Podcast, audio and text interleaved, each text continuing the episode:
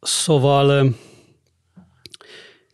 Pak János a vendégem, matematikus. Hát, hogyha ilyen kicsit frejtamásosabbra venném ezt a figurát, akkor mondhatnám, hogy világhírű matematikus, legalábbis a hogyha abból indulunk ki, hogy az embernek az angol nyelvű Wikipédia oldala hosszabb, mint a magyar nyelvű, akkor az mindenképpen ilyet van. Bár úgy látom, hogy most már a magyar nyelvűt is lefordították a magyar nyelvűre az angolt. Nem szoktam nézegetni. hát gondolom. gondolom. Szóval, hogy összesen de 25 évig, 25 évig volt Amerikában? Ö, hát ez egy furcsa dolog, mert, mert várjunk csak. Szóval nehéz volt megmondani, hogy mettől, nehéz megmondani, hogy mettől, mettől meddig voltam tulajdonképpen. De egy biztos, hogy amikor 77-ben befejeztem a, az egyetemet, akkor a, az Akadémia Matematikai Kutatóintézetébe kerültem, és bármennyi időt is töltöttem Amerikában, és aztán Svájcban is, a, azóta is a Matematikai Kutatóintézetben dolgozom, és az időnek a jelentős részét mindig, mindig itt töltöttem. Most már szinte kizárólagosan, de hát ugye most mindenki kizárólagosan egy helyen van a Igen. pandémia miatt, de azért igazi otthonomnak a, hát most már nem mondhatom, hogy az Akadémia Matematikai Kutatóintézetét, hanem a Rényi Intézetet. Igen. Érzem természetesen. Akik, akit ugye ilyen, mindig ilyen vicces dolog, hogy ugye kollégánk Rényi Dani nagyapjának a testvéréről neveztek el Rényi Alfredről. Nagyapjának a, a testvére. testvéréről. Várjunk csak. Szerintem Igen. nem stimmel ez. Szerintem a Rényi Alfred az unoka testvére volt a Rényi Péternek. De uh-huh. lehet, hogy tévedek. Volt egyébként még egy unokatestvére, akiből matematikus lett a Tel Avivi Egyetemen, ráadásul kombinatorikus, Aha. Schönheim Jánosnak hívták. Egy nagyon jó kombinatorikus lett belőle, pár évvel ezelőtt halt meg. Nem. Tehát, hogy akkor tulajdonképpen mindig a igen. Mindig a MTA kutatóintézetének a alkalmazottja hát, maradtál végig ebben. Ameddig az MTA-é volt az intézet, most már ugye az ötvös Lóránt kutatói hálózathoz tartozik. És változott valami egyébként? Ö, nem, tulajdonképpen nem változott semmi. Azt hiszem, hogy ez az intézet az olyan stabil lábakon áll, hogy különös, nem tudom én, rossz indulatra lenne ahhoz szükség, hogy a ö, lábai közül annyit kirúgjanak, hogy, hogy bajba kerüljön. Nem, na, nagyszerűen működik, van utánpótlás, komoly nemzetközi tudományos élet, nemzetközi grantok, konferenciák. Hát persze most minden változ, változott az elmúlt egy évben, de hát remélhetőleg, remélhetőleg visszaáll a, visszaáll a normális rend. Egyébként én Rényire még emlékszem, jól emlékszem gyerekkoromból, mert uh-huh. a, többször, többször nyaraltam, nyaraltunk hát a családdal együtt vele, és hát gyerekként is egy lenyűgöző egyéniség volt, de hát aztán gimnazistaként olvastam a könyveit, hát a nem matematikai, illetve népszerűsítő könyveit, és, és hát sziporkázó, van szellemes, és nagyon sok mindent megvilágított számomra, amiről fogalmam nem volt.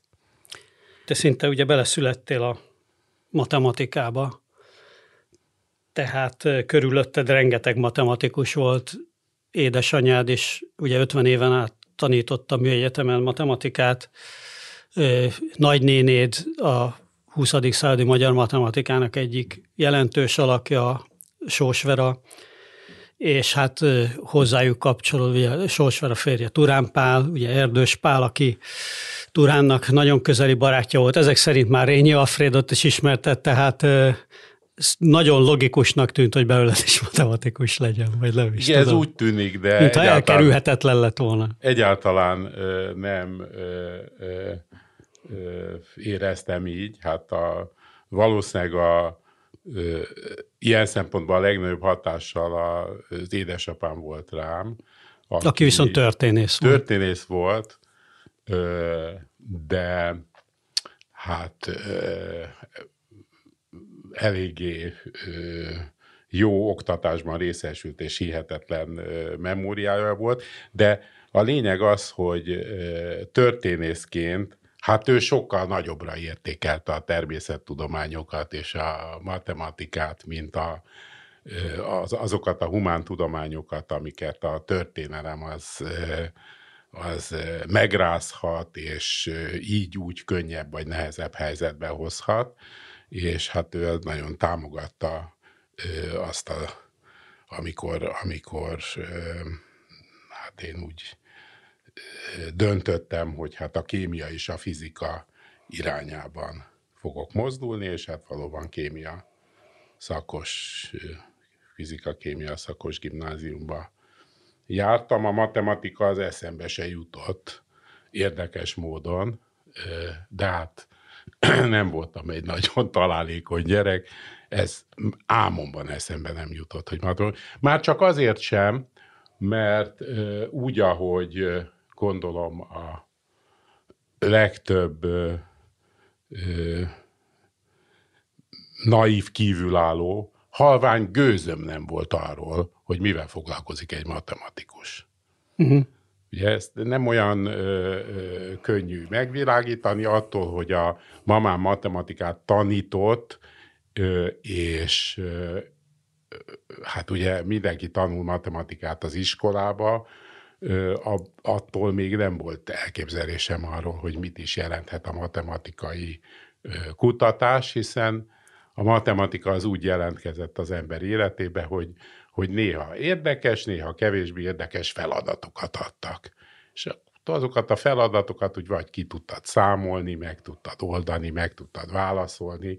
Tehát azok mindenképpen ilyen, ilyen gyakorló feladatok voltak, úgyhogy az ember nem is értette, hogy, hogy tulajdonképpen hol van itt egy, egy megfejtendő univerzum, egy felfedezendő világ, hol rejtőzhet itt egy tudomány, eszembe se jutott. A kémiánál, fizikánál ott világos volt, ugye, mert láttuk, hogy a fantasztikus műanyagok megjelentek, akkor, amikor gyerek voltam, amit sokkal jobb tulajdonságokkal rendelkeztek, mint azok az anyagok, amiket helyettesítettek. Ugye láttuk ezeket a rakétákat, hogy a, a holdra szállást, a meg a szocializmusban raktak is erre egy ilyen propagandát, hogy az atom, a nukleáris technológia, Abszolút. az benne volt a levegőben minden. Tehát, hogy a, a szovjet rendszerben is, meg nálunk is ezt, ezt nagyon, nagyon tolták. Persze, hát nem csak a szovjet rendszerben és nálunk, hanem tolták másutt is, ugye, mert a, akkor, amikor a Sputnik megjelent, akkor Amerikában és Angliában is ugye hát hirtelen magukhoz tértek, hogy, ne, hogy ez nem lesz így jó, hogyha mi nem fejlesztjük a tudományt, a kutatást, az egyetemeinket, és hát ugye a 60-as években óriási egyetemépítés kezdődött mind Angliában, mind Amerikában, és hát ott is persze. Azért is láthattuk a holdra szállást, ugye, televízión, mert ez nem a szovjet propaganda része volt, hanem az az amerikai propaganda része Igen. volt. Igen. A hidegháborúnak volt egy ilyen viszonylag előremutató igen, ö, igen. Hát, következménye, vagy ága. Persze ez már a, ugye a hidegháborúnak a leszálló, megnyugó időszakába esett, de volt, hát természetes, természetes nagy küzdelem folyt, és hát ki tudja, lehet, hogy ennek hamarosan egy hasonló jelenségnek megint tanúi leszünk. Igen, bizonyos szempontból vagyunk már, igen, igen, igen a kínai, amerikai. De majd oda még visszatérünk, mert te most valahol a kémia és a fizika iránti szenvedélyednél kémia és a fizika. Tínédzserként, vagy, vagy általános iskolásként, vagy gimnazistaként, nem tudom. Igazából egy ragyogó ö, ö, kémia tanárnőnk volt a Verespáni gimnáziumban, ö, Szeredai Éva, aki ö, megtanított minket ö, nagyon sok mindenre, egyebek között arra a szemléletre, hogy a kémia tudományában, a, tehát a kémiai folyamatoknál az atomszerkezet az mennyire döntő, és egy csomó kémiai reakciót azt pusztán a résztvevő elemek, illetve molekulák atomszerkezetéből és az elektronburkok szerkezetéből meg, lehetett, meg lehet érteni. Tehát ez, ez egyértelműen ugye azt sugalta, hogy ahhoz, hogy itt kémiával komolyan lehessen foglalkozni, ahhoz fizikát kell tanulni, mégpedig atomfizikát. Úgyhogy ez... ez ahhoz hát, meg matematikát. Na most én ezt nem tudtam akkor, hogy ez matematikát kell, úgyhogy én mentem volna az ELTE fizika szakára, de volt egy barátom, aki egy-két évvel idősebb volt, és ő már az ELTE fizika szakára járt, és ő mondta nekem, hogy hát ez eszembe ne jusson fizikára menni, ők bementek az első fizika órára, első évesek, és rögtön elkezdtek beszélni valami operátor elméletről, operátor algebráról, egy szót sem értettek belőle, hogy micsoda, és világos, hogy ahhoz, hogy az ember a fizikát megértse, ahhoz, ahhoz matematikát kell tanulni. Hát ő mondta először. És akkor elhittem neki, és ő különben is megígérte, hogy az első év után a, ő egy, egy hónap alatt el, elmondja nekem az egész fizikát, csak a matematikát tanuljam meg, de nem tartotta be ezt a szavát, mert szegény ö, fehérvérűségben meghalt. Úgyhogy én még mindig itt vagyok limbóban, a matematika bizonyos részeit azt megtanultam, de még nem léphettem a következő osztályba, de hát remélem, hogy majd talán még egyszer egy kis fizikát is fogok tudni, vagy több fizikát is fogok tudni tanulni, bár hát az ember sose tudja. A, és amikor te ebben a pillanatban, vagy nem is tudom, ezen a baráti tanácson keresztül végül elindultál a matematika irányába, akkor már ezek a családi kapcsolatok, meg ismerősök, meg egyebek ezek rögtön működésbe léptek, mert te végül is ugye erdős tanítványként, vagy erdős mentorátként jelentél meg, vagy nem Na tudom. Most én, itt úgy, azért egy kicsit túloztam, amikor ezt a történetet elmeséltem.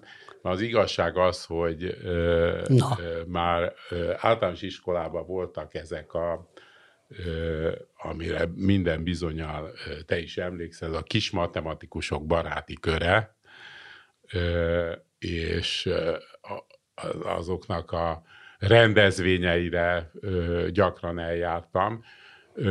Egyáltalán azért tudtam ezekről, mert az unokatestvérem, akiből hát, kiváló matematikus lett, Turán György, hát velem egyidős, és ő tudott ezekről a, ezekről a rendezvényekről, és aztán természetesen elkezdtem én is megoldani a középiskolai matematikai lapoknak a feladványait, és azok a feladatok, azok tényleg érdekes feladatok voltak. Az nem volt világos, hogy mi köze azoknak a feladatoknak a matematika tudományához, de az, hogy érdekes, gondolkodtató feladatok voltak, amire az ember szívesen szánt órákat, az biztos, és akkor ugye havonta ott a megoldásokat az ember bevitte a postára az utolsó pillanatban, mert éjfélig kellett lepecsételni a főpostára. És, Igen, és ez mindig ilyen legend, hogy ott álltak a kömal a Igen. kömmal feladat megoldók ott állt, és volt, akik onnan ismerték egymást személyesen, Persze. vagy a főpostán Meg álltak hát a sorban. versenyekről természetesen, a tanulmányi Igen. versenyekről. És hát így, így persze a kömalban voltak fizikai feladványok is, azokat is, azokat is oldogattam, és ez hát tényleg valószínűleg nagyon sokban hozzájárult ahhoz, hogy, hogy ez a téma érdekel. De a, azt hiszem, hogy Turánnal például, ugye Turán korán meghalt, 1976 76-ban, matematikáról, ugyan be, voltam néhány előadásán, amiket úgy sokat nem értettem belőlük, de rendkívüli módon élveztem, mert ragyogó előadó volt, aki mindig nagyon jól fölkészült. Tehát, hogyha az ember csak azokat a ö, dolgokat értette meg, a, a definíciókat, és azt a tanulságot, amit a bizonyos ö, bizonyításokból le kellett vonni, már akkor is úgy ment haza, hogy valamit, az volt az illúziója, hogy valamit értett belőle. De azon kívül egy az egyben, azt hiszem, hogy csak egyszer beszélgettem vele matematikáról, valamit mesélt a, az irracionális számokról, amivel nem untatlak, nagyon érdekes volt, és, és máig természetesen emlékszem arra, amit, amit mondott, de egyébként soha nem került szóba. Aztán, amikor egyetemista, egyetemista voltam, és negyed évben itt rájöttem, hogy hát bizony itt szakdolgozatot kell írni, és én mindenfélével húztam az időt, csak éppen szakdolgozatírással nem, akkor hirtelen rákapcsoltam, és akkor sikerült megoldanom Erdősnek néhány problémáját, és akkor Erdőshöz hát megírtam neki levélben, illetve volt úgy, hogy találkoztunk. És a problémákkal magukkal hol találkoztam? A problémákkal, hát ö, nekem volt ö, egy ö, témavezetőm, ugyanis a ö, egyéni szakos voltam, egy furcsa felosztás volt az eltén akkor, hogy különböző szakirányokra mehetett az ember, operációkutatás,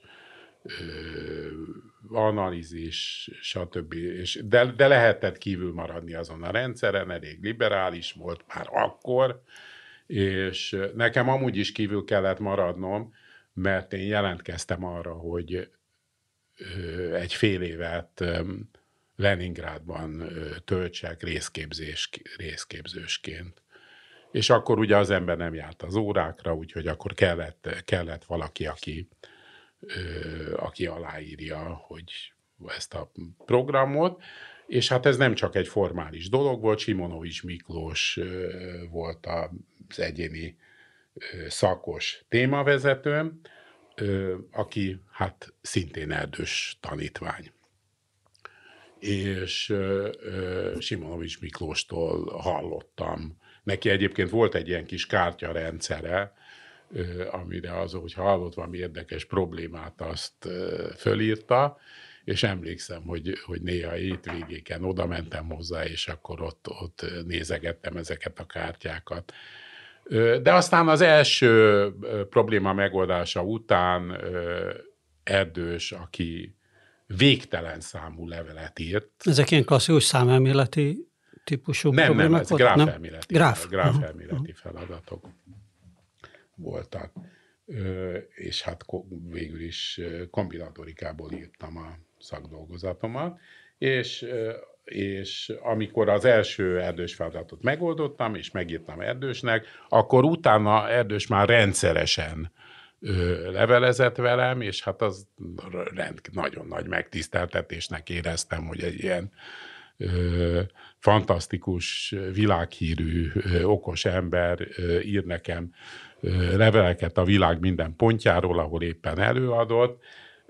és erre már csak azért is szükség volt, mert tulajdonképpen negyedében sem tudtam pontosan, hogy a matematikai kutatás az miről szól. Tehát az ember meg van arról győződve, hogy ha én valamit meg tudok csinálni, az vagy azért van, mert még soha senki nem gondolkodott rajta, vagy pedig hát nem annyira nehéz. Vagy pedig valaki már megcsinálta, csak végtelen nagy a matematikai irodalom, és hát hogy a fenébe fogom én azt észrevenni, hogy, hogy ezt már valaki bebizonyította. Na most Erdős hihetetlen memóriával rendelkezett, tehát a legbiztosabb ellenőrzés az volt, bárki bármit bizonyított, hogy megírta Erdősnek, vagy hogy Erdős Magyarországon volt, megkérdezte tőle, és Erdős nagyon gyakran oldalra meg tudta mondani, amit ma ugye egy komputerben, hogyha meggooglizzuk, akkor pillanatokat meg, de Erdős megtalálta az agyában, és megmondta, hogy ennek és ennek a folyóiratnak ebben a számában, a saját cikkeinél még a pontos oldalszámokra is emlékezett.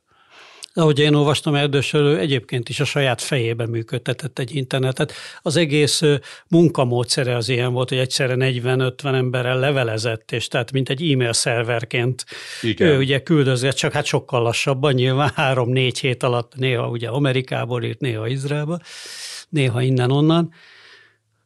De hogy, hogy akkor te ebbe a networkbe bekapcsolódtál hát tulajdonképpen. Hát bekapcsolódtam, akkor... és akkor rögtön ne, nem sokkal később közös cikket is írtunk Erdőssel, mert, mert valami és onnantól kezdve az egyes erdős számot is kiérdemelte. Onnantól kezdve az egyes erdős számot, igen, hát sok cikket írtunk együtt, és hát rengeteget tanultam tőle. De azért azt kell, hogy mondjam, hogy persze én egy régi vágású matematikus vagyok, mindenki régi vágás, aki eléggé öreg persze, de azt gondolom, hogy az internettel szemben ennek a levélírásos kapcsolattartásnak is megvoltak a maga előnyei.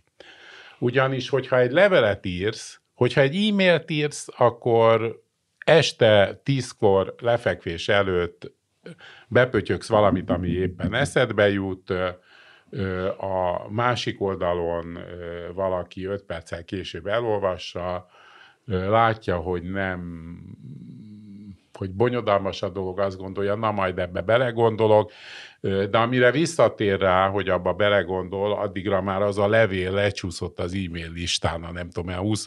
helyre, és Ismerős lehet, hogy tér rá vissza. Viszont, hogyha egy levelet írsz papírra, ö, Erdős Pálnak, ugye, nem akárkinek, akkor meggondolod, hogy mit írsz. Leülsz a papír mellé, és akkor órákon keresztül gondolkodsz, és, és közben írod, ami eszedbe jut. És hát Erdős az rendkívül, ak- akkoriban pláne még rendkívül gyorsan gondolkozott, de ő is minden este leült a szíróasztalhoz, akár hol volt, szállodában, nem? és elővette az aznap kapott leveleit, és rendkívül gondosan elolvasta őket, gondolkodott rajtuk, és válaszolt. Úgyhogy a több ilyen, több ilyen levélváltás végződött közös cikkel, ami az e-mailen szerintem nem, nem következett volna be. Hm.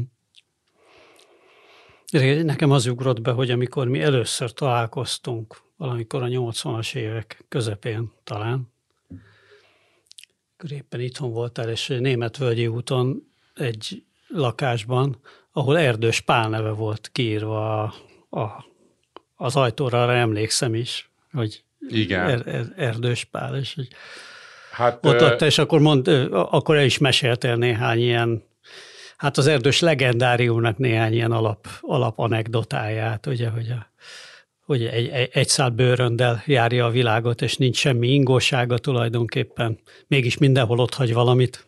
Igen, hát nem voltam ezzel egyedül, hogy néhány évig erdős pál lakásában lakhattam, ahol ő tulajdonképpen soha nem lakott, az édesanyja mm.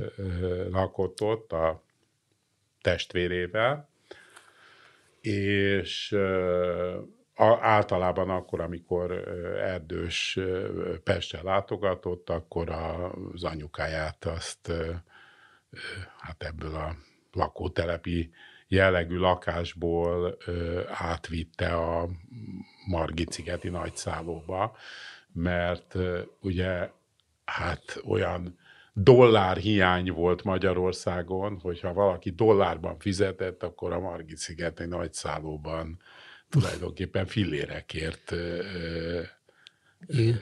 fillérekért lakhatott. Úgyhogy a, ez a bizonyos lakás, ami ugyanabban a házban van, ahol a szüleim is laktak. Ja, hogy az, az ugyanaz. Igen, ugyanis ezt a lakást, ugyanúgy, ahogy a szomszéd két házat is annak idején az akadémia építette. Tehát tanácsi tulajdonban voltak, de az akadémia építette. Úgyhogy az, akik ott laktak, azok jó részt akadémia, nem jó részt, a szemeleinte kizárólagosan akadémiai dolgozók voltak. Hm.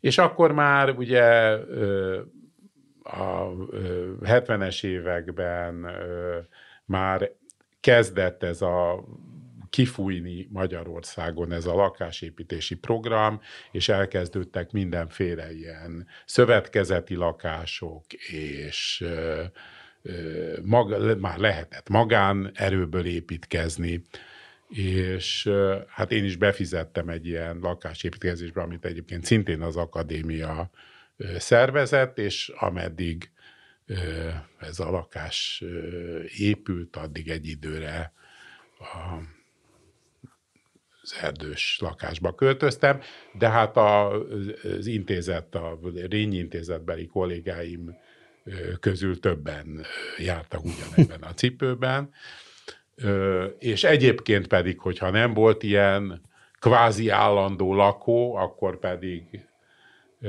amikor Magyarországra látogatott valamilyen matematikus, akkor ahelyett, hogy szállodába ment volna, pláne hogyha erdős barátja volt, mint a, nem tudom én, a Szekeresék, vagy Szegő Gábor, akkor ebben a, az erdős, erdős a lakását azt nagy örömmel. Szegő Gábor akkor még járt Budapestre rendszeresen? Mert hogy ő azért egy generációval, hát, hát ő, ő még ez a fehérlipót generáció, nem? idősebb, idősebb. Tehát a pójával talán egy idősek voltak. Körülbelül, körülbelül, de hát... Igen. És sokáig élt, nagyon, ő is 90 éves. Elég sokáig élt, igen. És, a, és já, már eléggé beteg volt, és akkor is talán még töltött néhány hónapot Magyarországon.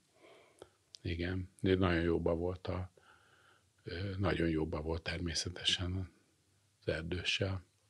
Uh-huh. Úgyhogy sokan megfordultak abban a lakásban. Igen. Nem is a lakás története az érdekes, csak onnan sodrottam ide, hogy amikor te elkezdtél ugye erdőssel együtt dolgozni, és, és publikálni különböző cikkeket, hogy akkor te ezen a területen, hogy gráfelmélet és a kombinatorikának ezen a területén akkor már lehorgonyoztál tulajdonképpen, vagy ez, ez ezekkel a, tulajdonképpen ezzel az egyetemi szakdolgozattal ez kialakult? Hát nem, az ember sosem tudja, hogy lehorgonyzott-e vagy nem. Ugye lehet, hogy a hajózásban azt egyszerű megállapítani, hogy Igen. leméri a koordinátáit, hogy hol van, de nem, nem volt világos, és aztán ugye általában az embernek az életét és a szakmai életét is véletlenek irányítják. Úgyhogy Akkor, amikor ugye elvégeztem az egyetemet, és megírtam a szakdolgozatomat, és már volt a tarsolyomban néhány megírt, bár meg nem jelent cikk, illetve egy talán közülük meg is jelent, akkor a Matematikai Kutatóintézetbe kerültem, ahol abszolút administratív okoknál fogva Fejestót Lászlónak a csoportjába kerültem. Uh-huh. Fejestót László volt akkor a Matematikai Kutatóintézetnek az igazgatója. Hát szintén világhírű matematikus, aki a fedések és pakolások elméletében alkotott maradandót, hát sőt bizonyos értelemben a pakolások, geometriai gömb, legalábbis a gömbpakolások elméletének hát az egyik atya. Na most Administratív okoknál fogva oda kerültem, mert már akkor is a Matematikai Kutatóintézetben túl burjánzott volt a kombinatorikai csoport, úgyhogy gondolták, hogy, hogy hát valamelyest ezt legalábbis adminisztratíve kiegyensúlyozandó oda vettek föl, de Fejestót László is, mert meg akkor Katona Gyula volt a kombinatorika csoportnak a vezetője, mind a ketten mondták, hogy hát ez egy abszolút formalitás, és természetesen azzal fogok foglalkozni, amivel akarok. De hát Fejestót László egy alkalommal behívott magához, és mondott néhány feladatot, olyan geometriai feladatokat mondott, amihez hát valószínűleg ő jól tudta, hogy azok a kombinatorikai eszközök, amiket én esetleg ismerhetek, azok hasznosak lehettek volna. És akkor tulajdonképpen ezek a feladatok eleinte teljesen idegenek voltak számomra, de gyönyörű szép feladatok voltak, hasonlítottak azokhoz, amiket a, akár versenyeken az ember találkozott, amilyenekkel versenyekkel találkozott az ember, és elkezdtem rajtuk gondolkozni, és tulajdonképpen a, az első megjelent erdőssel közös cikkünk az egy ilyen feladatról is, feladattal is kapcsolatos. És hát ez, ez ugyanúgy nagyon nagy hatással volt aztán a, az érdeklődésem későbbi alakulására, mert ez a geometriai szemlélet és a geometriai kérdések azok attól kezdve mindig, mindig érdekeltek. És Fejestót Lászlónak a geometria szemináriumain hát rengeteg érdekes dolgot, érdekes dolgot tanultam, úgyhogy neki is ugyan közös cikken Fejestót Lászlóval nincsen, de hát rengeteget köszönhetek neki, és ő, az ő érdeklődése is nagyban befolyásolta a hm. pályámat. És akkor Amerikában is már ilyen területen Hát az egy mozogtam. megint egy véletlen, és megint egy újabb, újabb ö, ö, nagy hatás volt, hogy New Yorkban a Kurant intézetben kezdtem el dolgozni, és akkor különböző, most nem részletezendő okoknál fogva, a Kurant intézet egy akkor alakuló új tudománynak a robotika, illetve a geometriai algoritmusok elméletének az egyik fellegvára lett. Hát azt mondani, hogy fellegvára az tulajdonképpen egy kicsit nagyképű is, mert összesen talán négy-öt helyen foglalkoztak ezzel a kérdéssel a világon, ezekkel a kérdésekkel, a geometriai algoritmusokkal, és véletlenül egy olyan, megint csak véletlenül egy olyan csoportba kerültem, ahol kiderült, hogy a geometriai algoritmusokhoz mind a az a kombinatórikai tudás, amit Magyarországon, hát ha úgy tetszik, az egyetemi anyatejjel szívtam magamban, mint pedig azok a geometriai módszerek, amiket Fejestót Lászlótól tanultam, rendkívül hasznosnak ö, bizonyultak. És egy csomó olyan ö, ö, problémá, robotikával foglalkozók, csomó olyan ö, problémát vetettek fel, egyébként nem csak robotikával, hanem a komputer grafikával foglalkozók is, amiknél ezek a módszerek rendkívül hasznosak voltak, és tulajdonképpen hát azok, akik eredetileg a computer science oldaláról ilyesmivel foglalkoztak, ilyesmi iránt érdeklődtek, és volt valami matematikai kíváncsiságuk, azok közül nagyon jó, nagyon sokan kiváló matematikusok lettek, és előre vitték magát a kombinatorikát is, és a diszkrét geometriát tudományát is. Tehát akkor kezdett ez a, ez a hihetetlen gyorsan fejlődő computer science különböző területeket növesztett ki, különböző ágakat növesztett ki, amik mind hozzánőttek a matematika bizonyos területeihez, és olyan területek között teremtettek összefüggést, amire az ember gondolni sem mert előtte. Úgyhogy ez, ez, ez a computer science és a matematika kapcsolata az hát abszolút egy ilyen kölcsönösen megtermékenyítő kapcsolatnak bizonyult, és hát ennek ma is tanúi vagyunk. Hát sőt, ugye össze is olvad egy kicsit most a hát, kettő. Téged és computer scientistként emlegetnek néhány oldalon, Wikipédián, Lovász Lászlót és... Hát igen. Tehát, hogy ugye a Lovász valahogy ez egy ilyen magyar... és a, ez a vagy a Szemerédit, aki ugye saját magáról is mondja, soha életében nem kapcsolt be egy komputert, bár azóta már biztos, de még egy korábbi interjújában valamikor... Mindig szeretett túlozni, de... Igen. Igen. igen. Igen, de, de hát valószínűleg van. azzal soha életében nem foglalkozom, hogy mit csinál egy mikroprocesszor.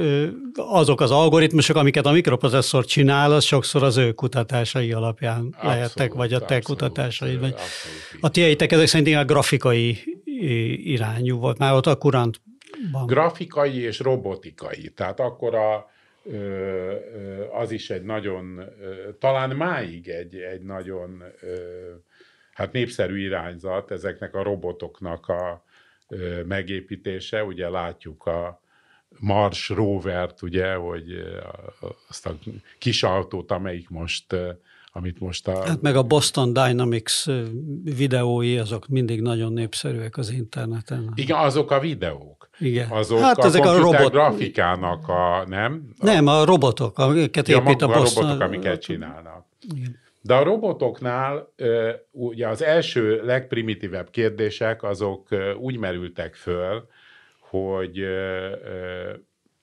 vegyünk akár csak a síkban, leteszünk különböző tárgyakat, mint ennek az üvegnek a dugója, és egyéb tárgyakat, és akkor akkor ö, utána itt van egy kisegér, és azt a kisegér, kisegeret el szeretnénk küldeni az A pontból a B pontba, és kérdés, hogy ez egyáltalán megtehető-e a tárgya kikerülésével. Hogy el tud-e oda jutni. Hát ez a ö, zongoraszállítók problémájaként ismeretes ez a probléma a computer science hogy föl tudod-e vinni a zongorát a harmadik emeletre, anélkül, hogy falat kéne bontani, ablakot kéne bontani, és levennéd a lépcsőnek a korlátját. És hát a legnagyobb meglepetésre ez olyan kombinatorikai, kombinatorikus geometriai kérdéseket vet föl, amelyekről kiderült, hogy, hogy szorosan kapcsolódnak azokhoz a geometriai problémákhoz, amelyeket Erdős vetett fel a 40-es évek elején, mindenféle alkalmazástól teljesen függetlenül. Például, hogy hogyha megadsz M pontot a síkban, akkor az általuk meghatározott párok között hány olyan van, aminek a távolsága pontosan egy. Hát gondold át, hogy mi, mi köze lehet egy ilyen kérdésnek a robotokhoz. Nem világos, hogy mi, mi köze lehet, de kiderült, hogy nagyon nagy köze van, és akkor e, hirtelen ennek a kérdésnek, amit egyébként 1946-ban publikált először az eredményeivel együtt Erdős, hirtelen nagyon nagy irodalma lett, mert a computer science oldalról kezdtek el nagyon okos tudósok gondolkodni ezen a kérdésen, és, és előre vitték. Előre vitték a, előre vitték a kérdésvizsgálat. Az más kérdés, hogy, hogy ma sem tudjuk pont, pontosan a választ erre.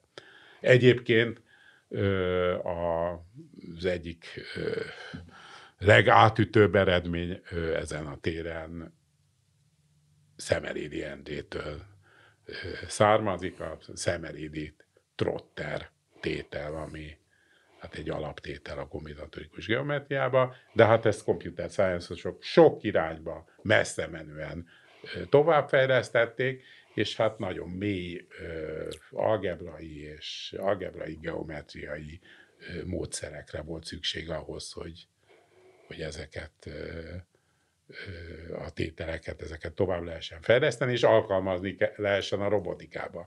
Persze, ahogy nagyon jól tudod, a számítástudományban és egyáltalán a technikában, ami nagyon gyakran előfordul, hogy amire a matematikusok tökéletesen megoldják a problémát, vagy computer science addigra már nem ott van a súlypont.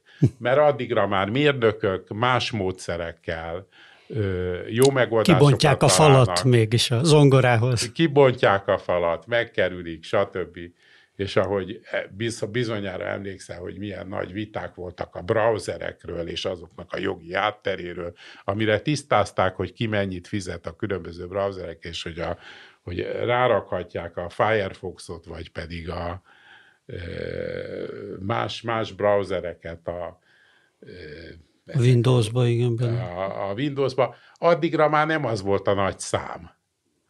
A, számítógépek terén. Hát így történt a robotikában is. Már újabb kérdések merültek föl, de az, hogy, hogy, hogy komoly matematikai eszközökre van szüksége ezeknek a kérdéseknek a megoldásához, az ma már közhelyszámba megy. Hát és én ahogy látom, a, bár nem tudom, nem tudhatom, hogy hogy volt ez mondjuk néhány generációval ezelőtt, akár száz évvel ezelőtt, de mintha mostanra tényleg az lenne, hogy, a, szinte minden terület azzal együtt, hogy minden információ technologizálódik, tehát mindent átsző valahogy a számítógép és a, a mögötte álló tudomány is, úgy mindenütt föltűntek matematikusok is. Tehát, hogy ma már matematikusokat lehet látni a pénzügyi szférában, épp úgy, mit tudom én, tőzsdei cég, tőzsdei elemző cégektől, bankokig, biztosítóktól, nem tudom én, számítástechnikai cégekig. Tehát, hogy a, hogy, hogy a matematika az valahogy, valahogy sokkal kézzelfoghatóbban benne van a, a mindennapi élet körforgásába a gazdaságban, amit pedig a laikusok általában rögtön azt kérdezik, ugye bennem is sokszor fölmerül, hogy hát ilyen problémának vajon mi az értelme, ilyen probléma kutatásának, hol hasznosul ez a, ez a való életbe. Ugye sajnos ez politikai politikai szándékkal is előveszik ezt a kérdést néha, hogy itt utaljak egy nem régi vitára. Tehát, hogy, hogy közben meg pont az látszik, hogy amit még régen tényleg az gondolhattuk, hogy nagyon elvont problémákkal foglalkozó tudományág, az most ott van mindenhol, és, és mindenütt azonnali gyakorlati hasznosítása van. Hát azonnali vagy nem azonnali, persze mindig az az izgalmas, amikor, amikor ö, valaki fölfedez egy, egy olyan ö, kapcsolatot, ahol abszolút nem kézenfekvő, hogy a, matematikai, hogy a szóbaforgó matematikai módszereknek bármi köze lenne ahhoz az alkalmazási területhez, ahol végül is sikerül alkalmazni. Hát ez, ez a meglepetés számba ment például annak idején, amikor a kriptográfia hát hogy mondjam, bekerült a köztudatba, hogy a számelméleti módszerek azok milyen hasznosak a kriptográfiában, és tulajdonképpen, tulajdonképpen máig hát abszolút számelméleti módszeren, módszereken alapulnak azok az algoritmusok, amiket a bankok és... Hát a prímszám felbont. Tehát a, a, a, a prímszám felbonta, így van, hmm. de vannak más számelméleti módszerek is, amik az ember azt gondolná, hogy ugye a számelmélet, mint a tiszta matematikának a királynője, az hogy teszi be a lábát egy ilyen piszkos területre, de teljesen természetesen teszi be. Igaz, ez igaz, hogy, hogy tehát hogyha ma valaki érvelni akar amellett, hogy a matematika mennyire hasznos, akkor talán, talán könnyebb érvelnie, mint régen, de hát mindig más kérdések állnak, ugye a, a gyakorlati élet és az ipar és így a politikusoknak a ö, látókörének a centrumában is, úgyhogy azért azt mondani, tehát ez, ez, ez, egy, ez egy örök probléma volt. Tehát az a bizonyos könyv, amire utaltam, a Rényinek az első ilyen népszerűsítő könyve, a dialógusok a matematikáról. Azt annak kapcsán, hát ragyogó könyv, nem tudom egyébként, hogy, hogy az utóbbi időben újra kiadták-e, de annak az adta az apropóját, hogy 1963-ban ö, Magyarországon is volt egy ilyen óriási vita az alkalmazott, illetve az elméleti matematika viszonyáról ami hát nagyon megosztotta a matematikusokat, rossz értelemben is, tehát ez az egyik legpozitívabb, hogy mondjam, folyamánya volt ennek a vitának, de voltak negatív folyamányai is. És hát Rényi tulajdonképpen brilliánsan érvel, amellett, hogy ez a két dolog, ez, ez elszakíthatatlan, és hát ugye részben egy ilyen szókratészi dialógussal, részben pedig Archimedes, az az egyik, egyik részében pedig Archimedes szájába adva a szavakat. Úgyhogy ez egy, ez, ez, ez, ez egy örök kérdés, és gondolom, hogy, hogy 20 év múlva is ezekre a problémákra vissza fogunk térni, de hát akkor megint más érvek lesznek, mert, mert más feladatok megoldásában fog kiderülni, hogy a matematikának teljesen más területei hasznosak. De most láttam, hogy a Rényin, tehát hogy mennyire gyakorlatizálódik a matematika, és azt egy kicsit olyan furcsa volt nekem, de lehet, hogy én vagyok a vagy vagy az én, én fejemmel van a baj, és kicsit furcsa volt nekem, hogy kinyitottam a Rényi honlapját, és látom, hogy van most már pénzügyi matematikai csoport is külön. Tehát, hogy ez egy, hogy ez egy alkalmazott Hát irány. persze, ez, ez, egy, ez egy alkalmazott irány. Az alkalmazott irányban nyilván egy csomó nagyon érdekes matematikai kérdés merül föl, de hát hogy mondjam, a Rényintézetnek is kell haladnia a korral, mert ez a pénzügyi matematika, ez már réges-régen az alkalmazott matematikával foglalkozó egyetemeken, úgy, mint például a New York University, ahol voltam a Kurant intézetben, a legnépszerűbb irányok közé tartozott, mert ugye rengeteg diákot érint, és a diákok mögött pedig gyakran olyan pénzintézetek állnak, akik ki tudják fizetni azoknak a diákoknak a nem tudom én mesterképzését busásan, úgyhogy az egyetemek mindig nagyon lelkesek voltak ez ügyben. De hát a, a lelkesedés és a pénz az önmagában nem vezet jó tudományhoz, de szerencsére a, ebben a, a, a pénzügyi matematikában tényleg olyan, olyan érdekes matematikai kérdések merültek föl, amihez, amihez van hozzászólásuk a matematikusoknak, és ez általában egy kétirányú kapcsolat. Tehát ahogy a computer science-szel is, ahogy mondtam, a, nem csak a segítkezett a matematika computer science problémáinak megoldásában, hanem a computer science az, az nagyban hozzájárult a matematika fejlődéséhez is. Hát így van ez a pénzügyi matematikával is.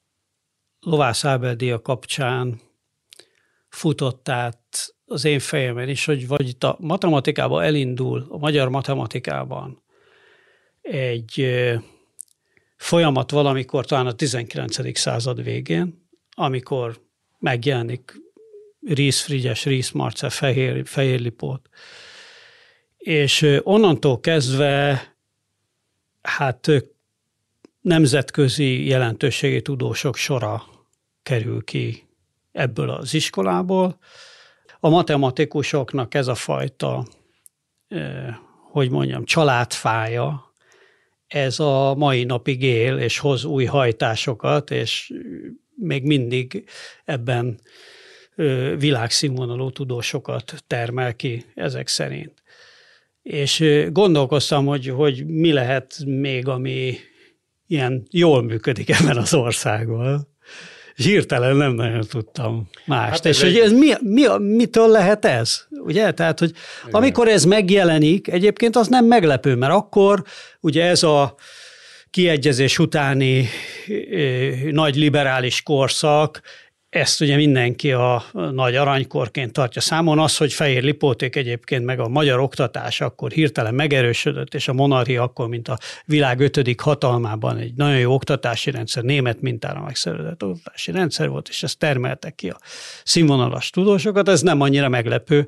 Egyébként ugye a labdarúgás is ekkor termelődött ki, vagy egy másikat, ami aztán nem futott be ilyen, ö, ilyen szép hát pályát. hosszú ideig azért futott. Hát igen, nagyon érdekes kérdés, amit fölvet.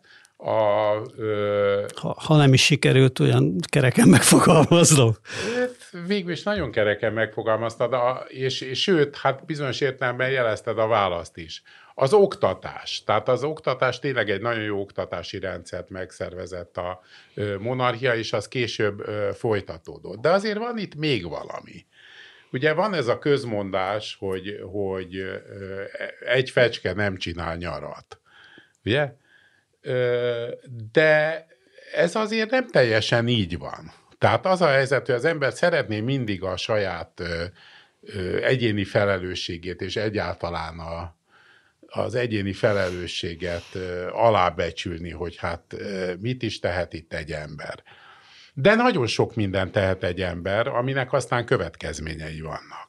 Tehát a már említett középiskolai matematikai lapok, amit Arany Dániel, egy győri középiskolai tanár létrehozott, és aztán... 1890. Valamikor valami. 1894 ilyes, ilyesmi táján, a 19. század végén, és aztán később átvette az a bizonyos Rácz László, aki hát Mikola Sándorral egyetemben a Fasori gimnáziumnak a legendás tanára volt, és aztán amikor később újraindult, mert ugye az első világháború az betett ennek a vállalkozásnak, akkor aztán Faragó Andor, hát aki a fasizmus áldozatául esett, Szóval ez a középiskolai matematikai lapok, azok a hírességek, akiket,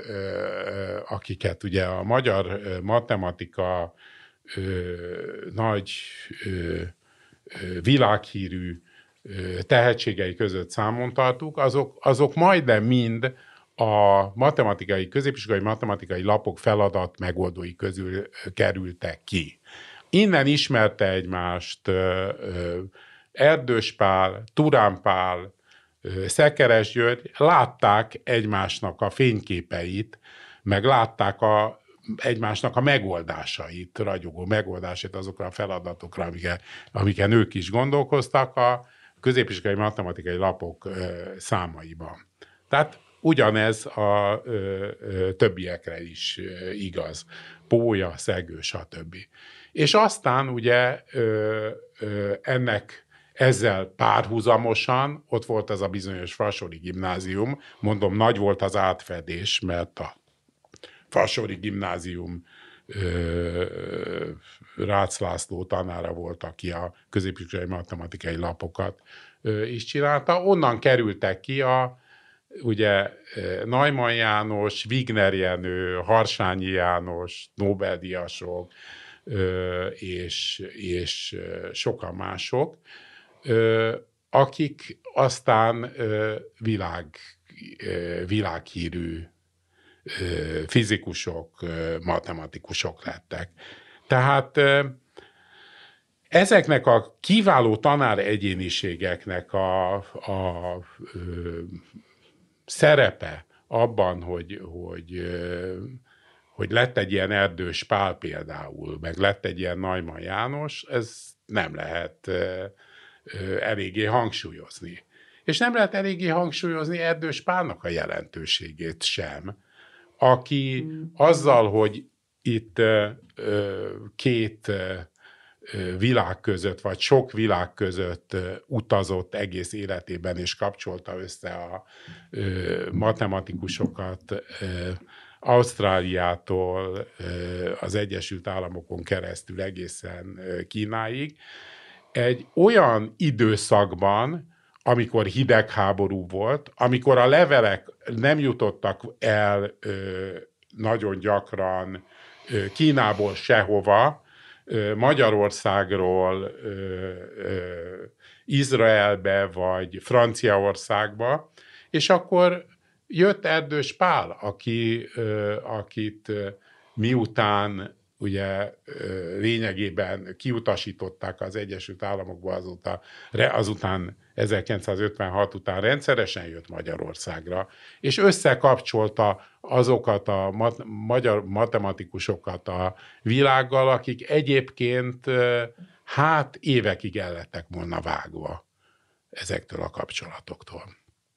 Egyébként Rényinek a Rényi az mindig utazhatott, és Rényinek is volt egy ilyen szerepe, hogy ő is összekapcsolt matematikusokat, és hát persze neki az intézet létrehozásával hát szintén hát évtizedekre meg előre meghatározta a matematika vagy hozzájárult a magyar matematika fejlődéséhez. Tehát, tehát vannak, itt lehe, vannak itt ilyen véletlen vonatkozások, de alapvetően a ragyogó tanár egyéniségek, akik úgy érezték, hogy, hogy az, hogy egy rájuk bízott osztályban az érdeklődést föntartsák, vagy fölkeltsék, és azoknak a,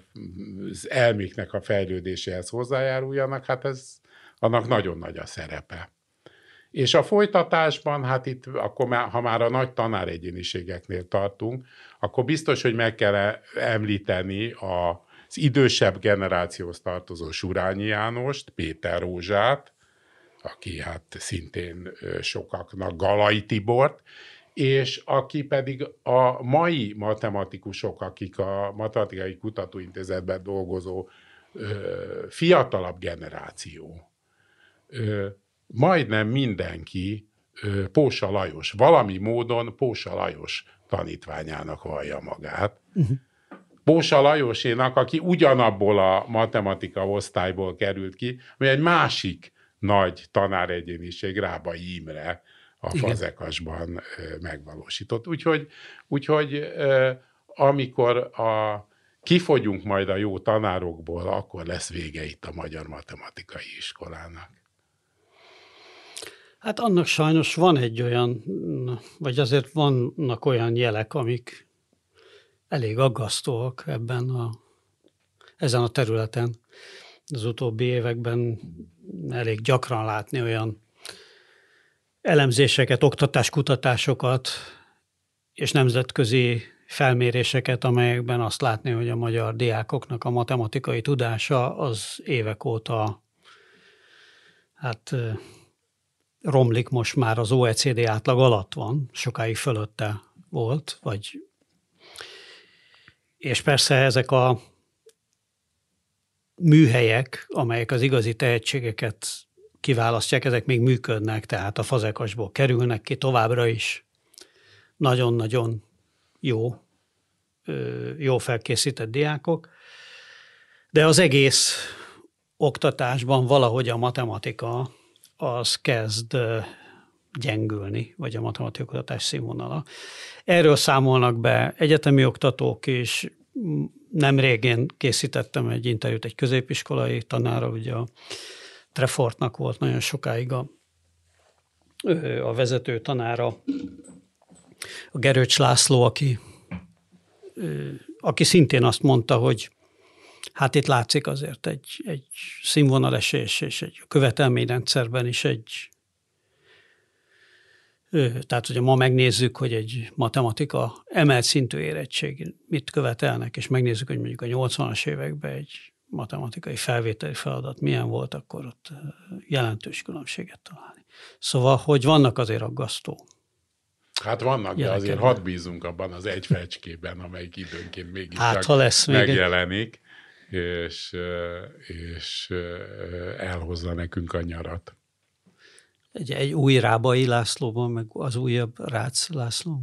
Igen, Rábai és hát én azt hiszem, hogy a, a, keverem a, a azt hiszem, hogy Pósa Lajos azért vannak Pósa Lajosnak követői, és kiképzett ő több olyan tanárt, nagyon tehetséges tanárt a fiatalabb generációban, aki, akik legalábbis tovább viszik azokat a táborokat, amiket ő létrehozott, és és hát ha úgy lehet hívni a, a pósa módszert, úgyhogy azért ebben lehet bízni. Persze az egész világ állandóan változóban van, úgyhogy úgyhogy nagyon nehéz jósolni ebben a tekintetben.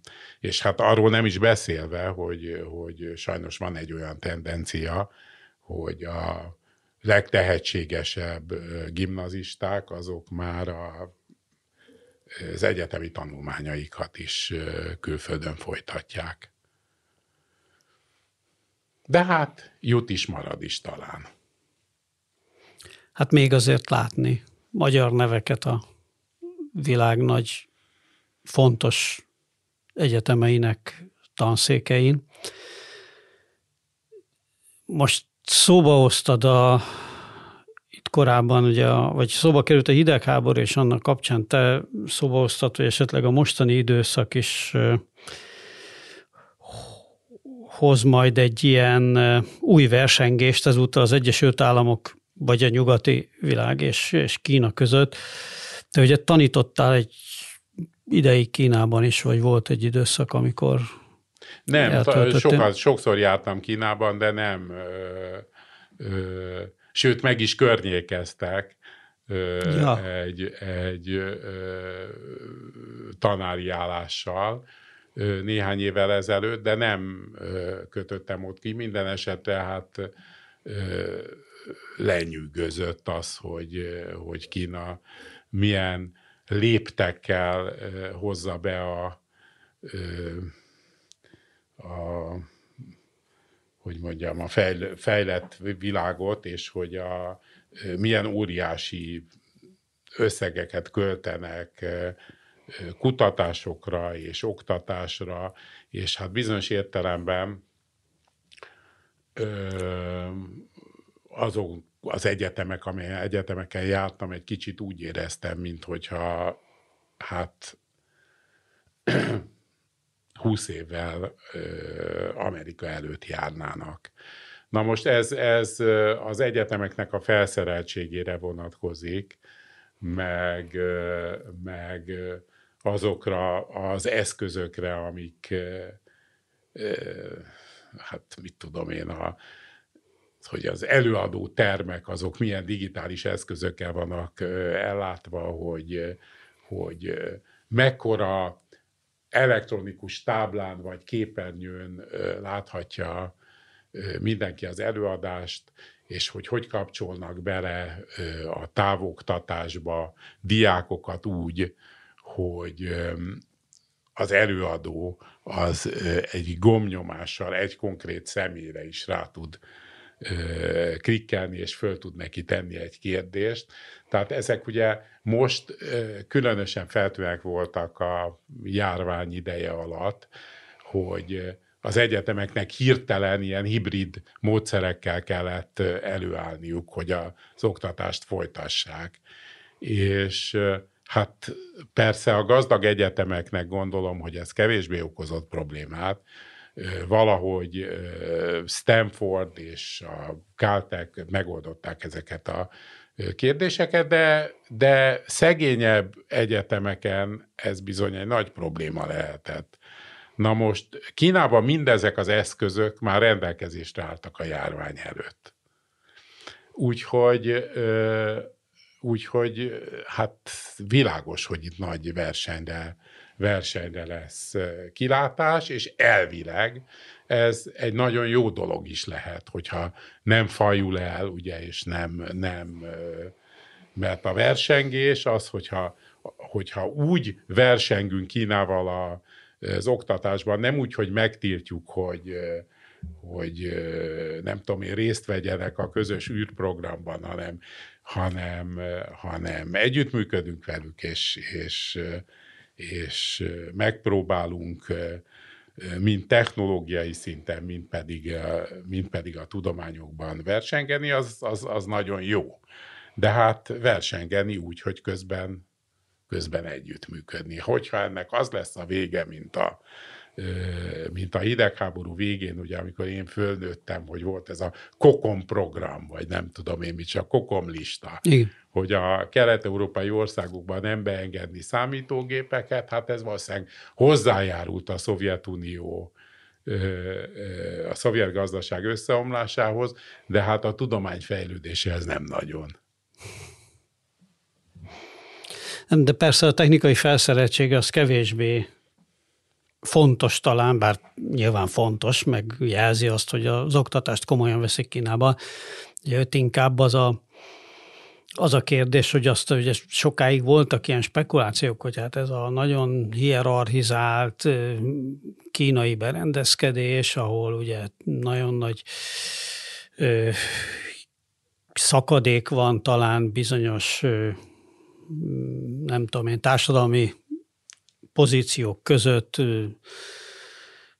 túl hierarchizált egyszerűen a, a társadalom, ez nem fog tudni majd olyan kutatási eredményeket produkálni, és olyan hatékony meritokráciát létrehozni, mint a nyugati rendszer. Aztán kiderült, hogy hát ez nem egészen így van. Neked volt a olyan típusú tapasztalatod, mert gondolom kínai diákok is ugye nagy számban voltak, vannak amerikai egyetemek, különösen természettudományos vonalon, hogy hogy ez most, hogy ebben hol tart a kínai felsőoktatás, vagy, vagy oktatás, hogy ez a fajta túlhierarchizáltság, ez nem jelentott korlátot?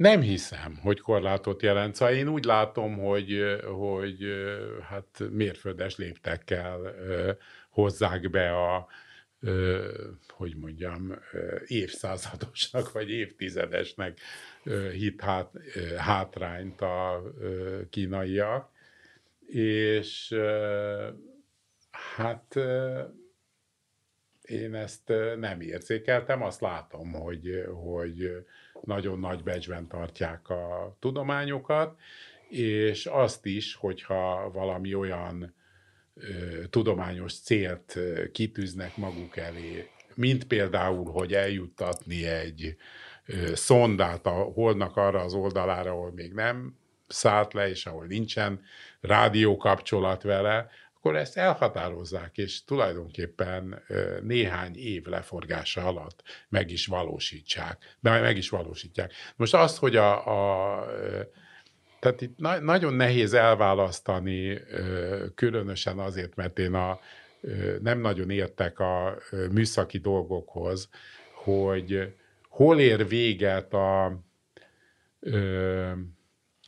chipgyártásban a fizika, a kémia, és hol kezdődik a nanotechnika és a műszaki megoldások, amik, amik esetleg hát már egy más területhez tartoznak. Szerintem ezek összefolynak, és azok a tud- szerintem, szerintem azok a tudományos eredmények, amike, amikre szükség van ahhoz, hogy egy ilyen teljesítményt elérjenek, azok, azok már ott vannak Kínában, és, és szankciókkal és bolykottal nem hiszem, hogy ezt meg lehet állítani. Szóval én azt gondolom, hogy, hogy inkább itt a kölcsönös együttműködésre kéne a hangsúlyt fektetni, de hát ez politika ehhez, a dolognak ehhez a részéhez nem értek, de amire az ember gondolna naivan, ahogy én képzeltem, hogy tényleg egy ilyen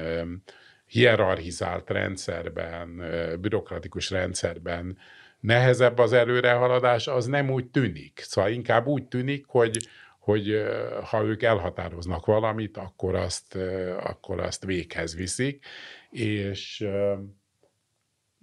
hát ezt kevésbé látom Amerikában vagy Európában. Szóval úgy gondolom, hogy akkor, hogyha itt vagy ott beüt egy válság, akkor bizony az a tapasztalat, hogy Amerikában a National Science Foundation-nek a kutatásra szánt grantjait, azt alaposan megvágják, és, és visszafogják a kutatást a helyet, hogy, hogy fejlesztenék. Itthon most a Rényi, vagy a Geoszkép, ugye ez a neve a kutató a csoportnak, amit vezet szépen. Ezt el tudod magyarázni, hogy mi az a Hát terület, ez egy fantázia név. Manapság, Igen, hogyha egy Európa, európai grantot beadsz, akkor ez is a Gleisaltolás, tudod, kötelező adni egy ilyen fantázia nevet, ami összeállítasz azokba a betűktől. Tehát ez a geoszkép, ez tulajdonképpen azért ez a neve, mert a, az európai grant beadásánál egy bizonyos rovatba be kell írni egy néhány betűből álló fantázia nevet. És az adott pillanatban ez jutott az eszembe. De egyébként van köze ahhoz, amiről, hát, ami ennek a kutatásnak elvileg a központjában van. Persze hozzá kell tenni, hogy a matematikus tervez, és aztán a, az élet végez, tehát én tervezhetem azt, hogy a Riemann sejtést azt meg fogom oldani. Először komoly áttörést fogok két év múlva elérni, és akkor majd három év múlva bevonok ezt és azt. Valahogy egy ilyen grand proposal az mindig egy kicsit, van egy ilyen kicsit, kicsit bizarr oldala, mert hiszen ha tudnám, hogy valamit hogy fogok bebizonyítani, akkor már bebizonyítottam volna. De minden esetre az, tehát az volt ennek. Ez, az, ezen fogunk gondolkodni. Ezen fogunk gondolkodni, de hogy aztán mi fog kijönni, azt nem tudjuk.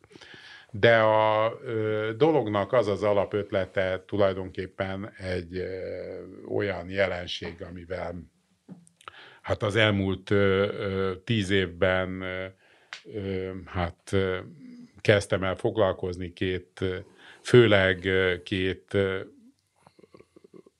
kollégámmal, az egyik az diákom volt, Jacob fox aki a Stanfordon tanít, és Andrew Sukkal, aki a New York University-n volt diákom, és most San Diego-ban professzor.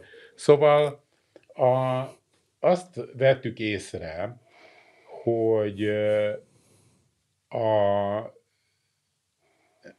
bizonyos kombinatorikai, klasszikus, híres, megoldatlan kombinatorikai problémák, azok sokkal kezelhetőbbé válnak akkor, hogyha megszorítjuk őket bizonyos értelemben kombinatorikai struktúráknak egy olyan osztályára, ami még mindig elég széles, de ö, hát, hogy mondjam, algebrai és geometriai módszerekkel ö, kezelhetőbb. Hát durván szólva ö, úgy is fogalmazhatnék, hogy ugye van egy ilyen híres ö, híres eset, ugye, amivel el szokták magyarázni a kombinatorika, úgy hívják, hogy kombinatorikai robbanás, hogy a perzsa sakról, hogy a sak, sakjátéknak Igen. a föltalálóját azt, azt megígérte, hogy azzal jutalmazza, amit azt csak kér, és ő mondta ugye, hogy hát én egy szerény ember vagyok, egy, egy szem búzát kérek a saktába első, kockájára két szembúzát a másodikra, a négyet a harmadikra, és így tovább. És a sah állítólag ezen nevetett, és mondom, mondta, hogy adok neked én három zsák búzát. Nem, nem, ragaszkodott a sak játék föltalálója a mese szerint, és hát ugye kiderül, hogy annyi elektron nincsen a Földön, amennyi búzaszemet kellene a 64. kockában. Igen, talán az egy ilyen túlzás. Az avogadró szám az, az de minden esetre összemérhető a kettő. És ezt úgy szokták mondani, ez a kombinatorikai robbanás. Mit illusztrál ez? Azt illusztrálja, hogy egy csomó kombinatorikai feladatnál, ahogy a feladatnak a mérete növekszik, úgy az esetek száma az, hát ahogy ma szeretik mondani a járvány alatt, különösen mindenki használja ezt a kivező exponenciális. Igen, exponenciális. Na most ez tényleg exponenciálisan nő. Nem úgy, mint a sok-sok naiv vagy laikus párbeszédben ezt halljuk. És hát ez egy alapprobléma a kombinatorikus jellegű algoritmikus feladatoknál is, hogy, hogy egyszerűen az esetek száma az annyira nagy, hogyha a létező leges, leggyorsabb számítógépet sok milliárdszor fölgyorsítanánk, akkor sem tudna megbirkózni ezekkel az esetekkel. És bizonyos értelemben lehet definiálni egy ilyen dimenzió fogalmat, amiben nem is olyan nagyon félrevezető dimenziónak hívni, mert mert vannak geometriai vonatkozásai, hogyha csak olyan feladatokat nézzük, ami a gyakorlatban előforduló feladatoknak egy jelentős része, aminek a dimenziója az valahogy be van korlátozva. Most ez egy nagyon technikai értelembe vett dimenziófogalmakra kell gondolni, többféle dimenziófogalomra. Ö, akkor, akkor mégiscsak tudunk mit kezdeni, algoritmikusan is, meg, meg ö, a, hát azokkal a bizonyos híres sejtésekkel is tudunk mit kezdeni, hiszen valahogy kevesebb számú struktúrára kell alkalmazni a módszereinket. Hát körülbelül, körülbelül ennyit lehetne erről mondani, de hát ugye a, rengeteg a kombinatorikának, hát ma már egy óriási tudomány, rengeteg nagyon hatékony módszere van, és ezeket a hatékony módszereket, hogyha az ember még párosítja erre ezzel a dimenziókorlátozással, akkor nagyon érdekes, ezek nagyon érdekes eredményekre vezetnek. És akkor itt a, ezt egyébként hányan csináljátok? Hát ez nagyon mekkora, nehéz megmondani. Mekkora ez a... a ö, nagyon nehéz megmondani. A ö, jelen pillanatban a csoportban, hát így vagy úgy azt hiszem, hogy hatan vagy heten vagyunk, de hát fogunk fölvenni pozdokokat is, meg remélhetőleg diákokat is, de hát miután ez egy ilyen nemzetközi grant, és ezt nemzetközi hát szinten akar, akarjuk megpályáztatni ezeket az állásokat. Hát most ez az elmúlt egy év, ez nem volt nagyon kedvező ebből a szempontból, mert hát ugye nagyon kevesen vállalják azt, hogy, hogy ilyen körülmények között egy, egy más országba költöznek, és akkor, hogyha vállalják, akkor is a dolog az, az hogy mondjam, hát nehézkes, mert ugye hosszú hónapokon keresztül, majdnem egy éven keresztül, hát nem úgy zajlott az a pesgő matematikai élet a világ legtöbb egyetemén, és nálunk Ez mit jelent? Konferenciák? Konferenciák voltak, és vannak, és rengeteg előadás van. Talán túl sok előadás is, mert hirtelen Aha, a Zoom-mal ez, ez, a, ez a műfaj, ez, ez nagyon népszerűvé vált. De a Zoom se egy tökéletes megoldás. Nem, bizonyos, sem... bizonyos dolgokra teljesen alkalmatlan. Mi is küzdünk ezzel, hogy milyen bizonyos dolgokat sokkal hatékonyabban lehet vele szervezni, bizonyos típusú értekezleteket. Értekezleteket, De ahol érdemi igen párbeszéd kellene, érdemi bekapcsolódás, több embernek az együttműködése ott már nem olyan hatékony, sőt, van, ahol nagyon kifejezetten. Hát persze, és a konferenciákkal is pontosan így van, mert hogyha rendezünk egy konferenciát, lehet természetesen ö, előadásokat szervezni, és az előadások után lehet kérdezni. Ö, de ö, hogyha elmész egy igazi konferenciára, akkor vannak olyan gondolataid, ami hát nem kérdezed meg, mert nem eléggé körvonalazódott, meg, meg amúgy is lehet, hogy hülyeség, nem akarom ezzel zavarni a, azt az 50 résztvevőt, aki erre bekapcsolódott. De, a De majd meg vacsoránál, igen. vagy nem tudom én, majd vacsoránál meg fogom tőle kérdezni, és addig van is időm ezen gondolkodni. Vagy valaki más. Vagy valaki van. más. És, és akkor kialakulnak olyan párbeszédek, amiknek nagyon gyakran van következmény. Tehát ez nem, ez nem igazán működik. De hát azt is látom, hogy, hogy sok helyen az volt, hogy hogy fölvettek egy posztdoktorális kutatót, aki már másfél éve valami egyetemen elvileg pozdok, de még mindig abban a másik országban, a saját lakásában üldögél, és ugye nap mint nap fülhallgatóval és és mikrofonnal beszél csak a kollég, kezön keresztül beszél csak a kollégáival. Úgyhogy, úgyhogy tehát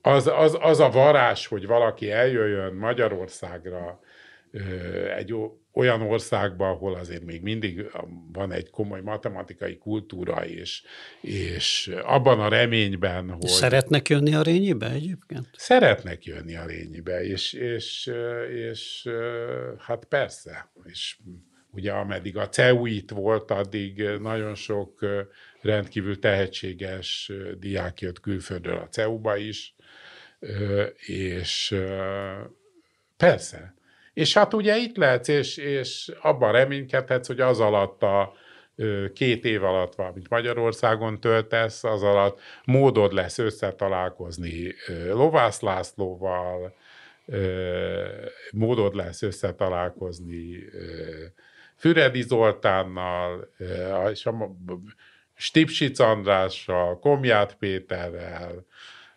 Bárány Imrével, a magyar matematika mindenféle kiválóságaival, és ki tudja, hogy egy ilyen találkozásból akár barátság, vagy akár matematikai együttműködés is kisülhet.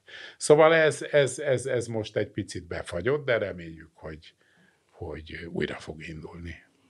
Hát indul, mert most említetted, hogy mész egy konferenciára éppen Portorosba. Hát nem Néhány megyek, ugye ez csak egy vicc. Ja, ez most csak... Senki sem megy sehova. Ja, ez is még csak online lesz. Hát, ja, ö... ah, le vagyok fejbe maradva. De elő kell adni. Mindenki, az a lényeg, hogy elő kell és mindenki adni. azt mondja, persze, ez már kialakult, ez egy vicc, Igen. hogy na, na, na, ma este Kaliforniában fogok előadni. Ja, De ha, természetesen ha úgy adsz elő Kaliforniába, hogy hát igen, egy kicsit tovább kell fönnmaradnod ahhoz, hogy, igen. hogy Kaliforniában adjál elő, igen. Hát ez egyébként ez, a, amiről itt szó volt, ez az Európai Matematikai Kongresszus, ez hát egy hát nagyon jelentős európai rendezvény, hát négy évente Aha. tartják meg, és a, hát nagyon nagy megtiszteltetés, hogy itt plenáris előadó leszek. Előttem plenáris előadó az Európai Matematikai Kongresszuson, azt hiszem csak a Babai Laci volt az első kongresszuson 92-ben, és aztán később valamikor a Lovász Laci. És hát ö, ezeknél a nagy kongresszusoknál van még szintén négy évenként a matematikai világkongresszus is. Itt, itt az az érdekes, hogy a, az ember, tehát így tulajdonképpen így, hogy, hogy Zoomon keresztül Hát mindenki igyekszik, de azért ez nagyon sokat elvesz a dolog varázsából. Mert azért a legnagyobb varázsa egy ilyen nagy kongresszusnak az, hogy bemész egy ilyen színházterembe, ahol nem tudom én, több ezer ember ül, és hirtelen rádöbbensz arra, hogy hát ilyen sok matematikus van. Ugye? Tehát az, az, az, az ember ezt nem is gondolná. Ugye ahhoz hozzászoktunk, hogy hát egy nagy konferencián esetleg száz ember részt vesz. Vagy, vagy még több, 120.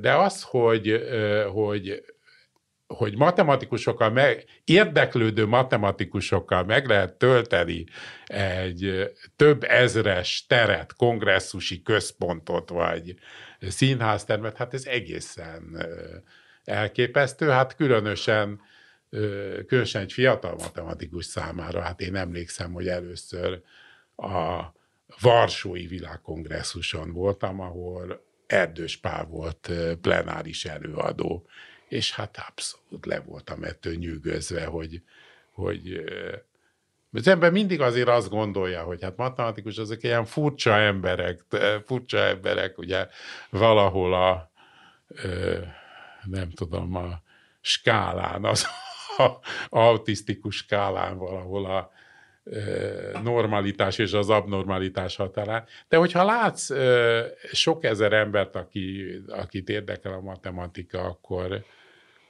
akkor azt gondolod, hogy hát azért ez biztos mégis egy fontos dolog. És miről fogsz beszélni? Ö, hát valami ö, olyan ö, címet és, és, ö, és abstraktot adtam meg az előadáshoz, ö, ami kapcsolatos ezzel a bizonyos geoszkép ö, programmal, de hát az előadásomat azt még nem írtam meg.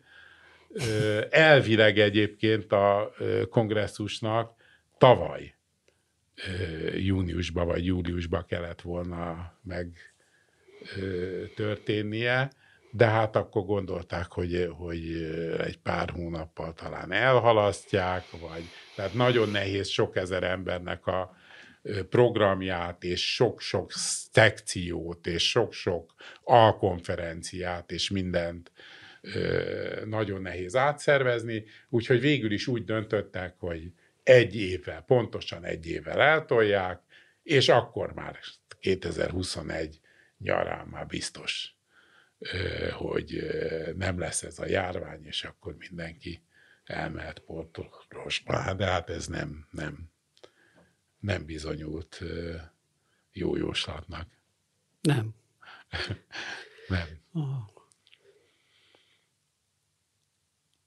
Az jutott még eszembe, ugye, hogy ez a hogy azt lehet-e mondani, ugye, mert hogy ö, sokszor került itt elő a kombinatorika, mint matematikának egyik ága, hogy ebből lett valamiféle ilyen, hogy mondjam, hogy, hogy van, van a matematika valamiféle magyar irányzat, vagy, vagy valami olyan speciálisan magyar terület, amit mi, amiben mi jók vagyunk, vagy ez csak ilyen távoli és nagyon laikus szemmel tűnik úgy, hogy azért Lovász László is valami ilyesmi területeken mozog általában, Szemerédi is mindig ilyenem mozgott, ugye maga Erdős, aki hát elemi számelméletből kiindulva, aztán mindenféle ilyen kombinatorikai problémán is tört a fejét, tehát hogy ez, ez, ez csak nagyon messziről és nagyon laikus szemmel tűnik Nem. egy ilyen nem, egységes, ez, ez, ez, vagy, vagy tehát, összefüggő dolognak, vagy ez, ez tényleg van egy ilyen magyar tehát ez iskola? A bizonyos, ez vagy... a bizonyos fecske, ami Erdős Pál volt, ez a matematika sok ágához ágához tett hozzá Magyarországon és mindenütt a világon, és az ő érdeklődése a tehát ő nem csak kombinatorikai feladatokon is gondolkodott, hanem a gondolkodása az nagyon erősen kombinatorikus volt, és tulajdonképpen a kombinatorika azt is mondhatjuk, hogy, hogy az, hogy a kombinatorika az ma egy különálló tudomány, aminek, aminek olyan eszközei vannak, mint a véletlen módszer, a lineáris algebrai módszer, a topológiai módszer, stb.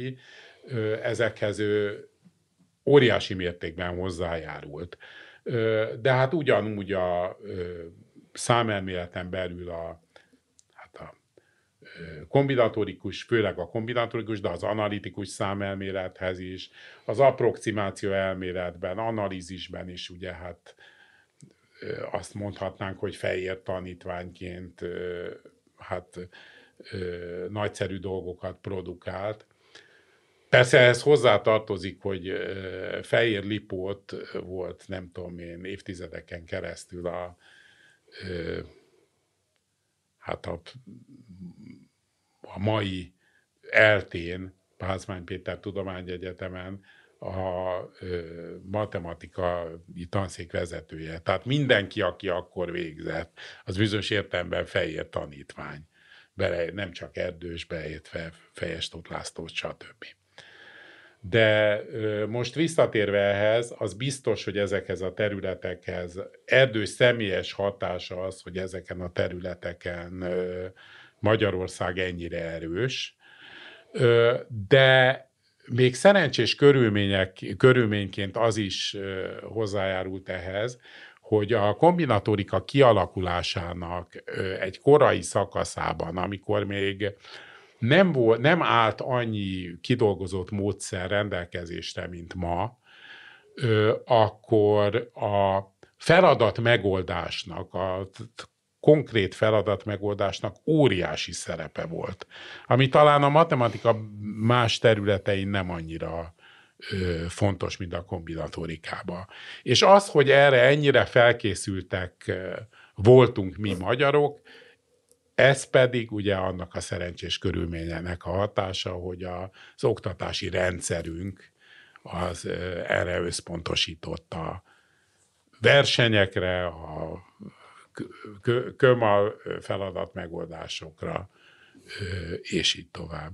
Úgyhogy itt nagyon sok körülmény játszott közre, de hát azóta ugye más területeken is, például a topológiában is nagyon-nagyon komoly matematikai iskola van kialakulóban, és hát reméljük, hogy annak is lesznek ugyanilyen hosszantartó következményei. Ennyire hosszantartók azért. Az hát, nehéz lesz. Nehéz, nehéz előre gondolkodni. Biztos vagyok benne, hogy akkor, amikor a Erdős 1934-ben bizonyos értelemben kényszerült, emigrációba kényszerült, és ugye hosszú ideig nem térhetett vissza Magyarországra, akkor ő sem gondolta, hogy ilyen hosszantartó hatása lesz az ő matematikai jelenlétének a magyar matematikára nézve. Úgyhogy nehéz jósolni, csak bizakodni lehet, hogy, hogy Szemerédi Endre, Lovász László és, és sok más kiváló matematikus, magyar matematikusnak a példája és, és személyes hatása az, az soká érződni fog. Köszönöm szépen. Milyen remek végszó. Én is köszönöm. Milyen remek végszót sikerült. Igen, már Mint több végszót mondtam, de először érezted, hogy vége. Igen. Hát nehezen